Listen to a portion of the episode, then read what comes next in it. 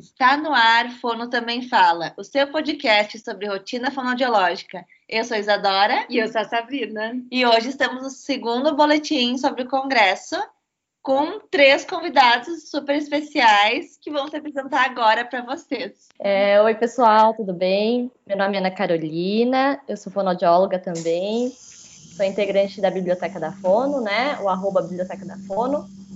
E estou muito feliz de estar aqui hoje com vocês, compartilhando um pouco sobre o Congresso. Oi, gente, eu sou o Joel, é, sou também fono, é, e sou aqui de Florianópolis. E é isso. Estou bem feliz também de estar participando. Seu arroba, Joel. Olha, não é profissional, tá? Mas eu vou, vou passar. É jo, Joel com dois E, Braga. Excelente. E Lê? Oi, meu nome é Letícia, sou do Rio de Janeiro. Eu sou a dona do Instagram Mundo da Fonoaudiologia. Eu sou residente né, do Hospital Pedro Ernesto, residente de fonoaudiologia aqui da UERJ. E é isso. Ah, muito felizes que hoje estamos com três aqui, onde gravamos só com Leidiane. então, acho que hoje vai ter uma visão um pouco maior aí. Estamos com diferentes status também, que é bem legal. Ah, eu achei, hoje eu entrei mais pela manhã, consegui acompanhar mais pela manhã. Isso é um ponto também que a gente vai conversar e falar um pouquinho, né, Isa? Mas achei que hoje estava, assim, melhor com relação a, a questão de discutir trabalhos, novas pesquisas. Então, eu consegui acompanhar essas salas. Ainda não coloquei as fotinhas, então não sei o que aconteceu lá na, na plataforma, que ainda não é possível colocar as fotos mas hoje eu consegui aproveitar um pouco melhor uh, dos conteúdos, assim. O que, que, vocês estão achando de uma maneira geral? Vocês já participaram de, de congressos presenciais, né? O brasileiro presencial é a primeira vez. Eu já tinha participado do Congresso Brasileiro de Fono ano passado e agora eu estou participando desse online. Faz muita falta o presencial, né? Você encontrar as pessoas e ter essa troca, mas acho que pensando nessa situação toda de pandemia, que era uma situação que a gente não tinha o que fazer, eu acho que foi uma boa solução. Acho que deu para a gente aproveitar pelo menos um pouco do, do Congresso. Acho que a gente poderia ter um modelo um pouco híbrido, né? Para os próximos anos, ter o presencial, que faz muita falta, mas ter algumas. Uh, uma plataforma onde a gente também consiga ter acesso a alguns conteúdos, como a gente está tendo agora, acho que é uma coisa uma experiência que a gente pode trazer para os próximos anos, né? Espero que espero que sim, pelo menos. É, o que eu, eu penso assim também, e principalmente porque tem muita gente que não consegue viajar para ir até o congresso, né? E isso foi muito bom, deixou mais acessível. Acho que pode ter o presencial, mas talvez é, disponibilizar as gravações do, do congresso para as pessoas, né? Não sei. Super bem isso que eu ia dizer, que se tornou bem mais acessível, porque eu nunca tinha ido no Congresso Brasileiro e por ele ser online facilitou muito, né? Porque geralmente é mais aí por São Paulo, aí a gente que é aqui do Sul não consegue ir. Então foi muito bom. Não, e foi, ficou extremamente acessível financeiramente, né? É. O Congresso é muito caro. Normalmente ele passa de mil reais a inscrição, assim, facilmente. E achei que ficou extremamente acessível financeiramente o valor do combo ali online então, realmente facilitou. O que eu achei também, né, que ontem a gente até comentou um pouquinho, é que acaba que muita gente comprou e nem tanta gente está entrando nas salas, né? Hoje, de novo, as salas que eu participei tinha em torno de 100, 150 pessoas, não mais que isso. É, como que vocês se programaram aí para esses dias de congresso? É, eu nunca tinha participado, né, do congresso. Então, esse ano até tinha me planejado para ir, mas não deu para ir, aconteceu. É, então, assim, eu fiquei. Para mim é muita novidade, né? Junto, a novidade de estar participando do congresso, a novidade de, de estar sendo online. Eu todos os dias eu entro à noite, né? E vejo quais são as palestras do dia seguinte para poder eu ver mais ou menos quais que me interessam. Só que acaba que chega algumas palestras a gente entra, a gente vê que não era aquilo que a gente queria estar assistindo, né?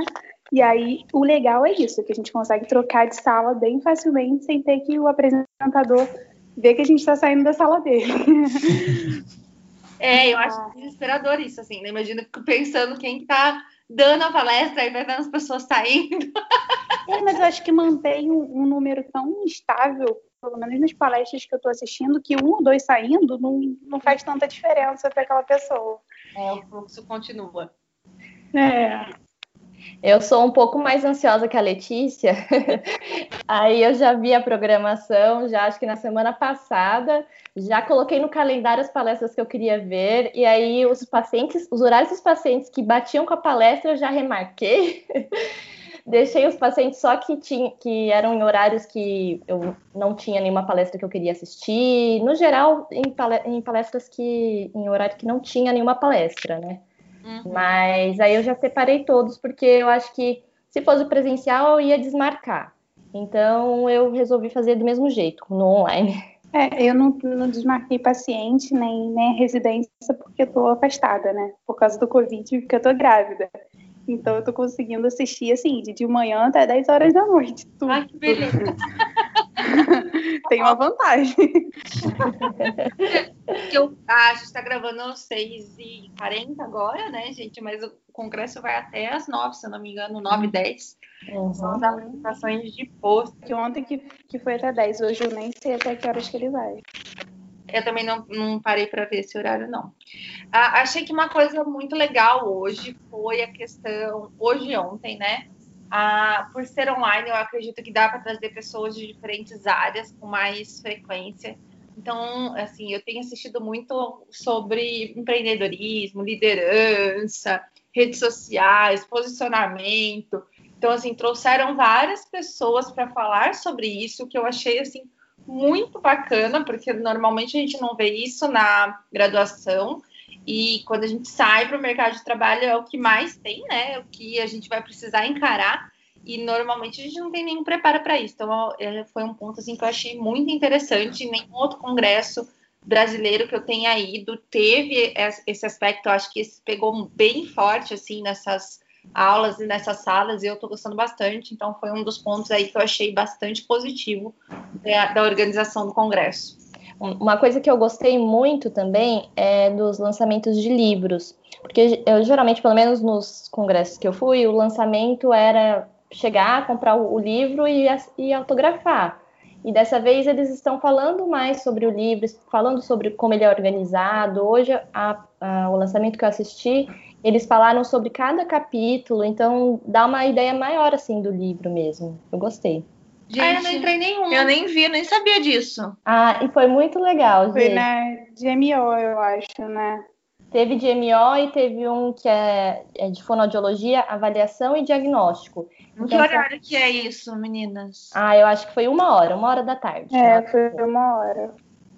Nem, nem vi. Eu tô bastante dificuldade, assim, com a questão do cronograma, porque são muitas salas e e muitas informações, então eu não estou conseguindo me organizar tanto quanto eu gostaria. Uhum. E eu sou uma pessoa que eu tenho muita dificuldade, porque se eu estou em casa, eu estou vendo negócio, daí eu vejo alguma coisa da casa para fazer, daí eu, sabe, eu estou com essa dificuldade real, assim, eu acho que se eu estivesse lá no presencial, eu estaria mais focada nas palestras e eu nem estava sabendo dessa, desses lançamentos. Eu vou querer, vou querer ver amanhã se tiver algum. Uma outra coisa que eu achei bem interessante, não sei se vocês perceberam hoje, é que eu achei as pessoas mais soltas nos bate-papos, né, no chat, durante as discussões. Eu acho que as pessoas estão perdendo um pouco da vergonha, até de perguntar, de fazer comentários. Não sei se porque ontem começou, né? Aí hoje eu achei que as pessoas se soltaram um pouco mais, não sei se vocês perceberam. Letícia, eu não sou dessas, né? Eu falo até não, onde não pode. Os meus chats, assim, a gente tava falando um monte, as palestras que eu entrei, bastante gente comentando, mas achei assim, teve uma palestra em específico ontem que teve uma interação bem maior. O restante achei que a interação foi um pouco mais reduzida, assim, não sei como que é também, se os palestrantes têm acesso ao chat ou não, né? Então, não entendi muito bem como funciona essa dinâmica. Eu imagino que tenha dado um trabalho enorme, né? Porque é uma organização muito grande, com várias salas, várias plataformas é, ao mesmo tempo. Acho que o, o conselho aí está, a sociedade está de parabéns em conseguir organizar, porque deve ter dado um trabalhão realmente. É, e até a gente também ficou um pouco perdida, né? Tipo, por onde eu vou, como eu vou. Hoje eu estava olhando a programação e eu olhei assim, mas essa palestra teve ontem já. E eu, ai não, eu tô no, na data errada, porque quando eu volto para ver os horários das salas, cada vez que volta ali pro home, ele Sim. vai pro dia 7, né? E eu tinha botado no dia 8 e eu voltei e não vi que ele voltou pro dia 7. E eu tava até escolher uh, a programação do dia errado. É, isso me confundiu também, que às vezes, porque sempre volta para o dia anterior e aí eu fico, eu vou entrar na sala e eu começo a ver a gravação, eu, como assim? Não, não é isso. Gente, de uma maneira geral, vocês uh, diriam assim, valeu a pena ter me inscrito no congresso, estou gostando, ou, vixe, não devia nem ter me inscrito, gastei um dinheiro à toa, assim? É, de modo geral, eu gostei bastante, principalmente por ele abordar várias coisas num congresso só, né? É, tipo, eu tinha assistido algum, eu tinha participado de alguns outros congressos que era mais focado numa só área.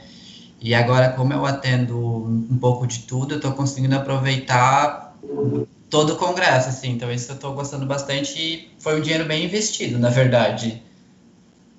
É, eu também achei isso, assim. É, é o congresso brasileiro, ele traz vários é, momentos diferentes para diferentes categorias. Então, assim, que eu tinha programado para assistir nas salas que eu atendo, na verdade, eu nem estou assistindo, estou indo para outras salas que eu estou achando mais interessante.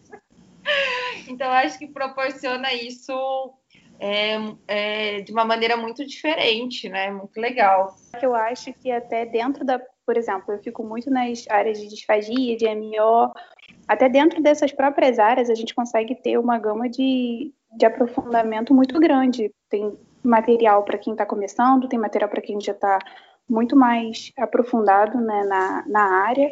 E, assim, uma coisa que eu estou muito ansiosa são os minicursos, eu não sei vocês. Eu também. eu, eu achei o, o, congresso com temas bastante inovadores, então eu gostei bastante, então para mim valeu a pena. E eu penso que se eles conseguiram fazer um congresso com uma qualidade tão alta assim, é, online, eu estou esperançosa para o ano que vem. Ah, mas eu quero presencial. Eu também quero presencial. Mas o ano que vem, o ano que vem vai ser presencial, né? Se eles fizeram um bom online, imagina o presencial. Pode ser híbrido, mas né, não deixar a gente ir. É, deixar a gente eu também sou do time presencial. É, eu quero coffee break. É, não, não, muito. Gente, vocês vão uh, pagar aquela taxa para poder ver uh, outras mesas por 30 dias? Como é que vocês estão se organizando? Porque às vezes tem uh, mesas que a gente quer ver e que estão no mesmo horário, ou vocês estão conseguindo ver tudo e não vão precisar comprar programação estendida? Como vocês estão se organizando quanto a isso? Eu nem sabia, na verdade, dessa possibilidade de, de que dava de pagar e ficar estendido. É, eu fiquei sabendo Acho que é 45,90. 49 e 50. Isso.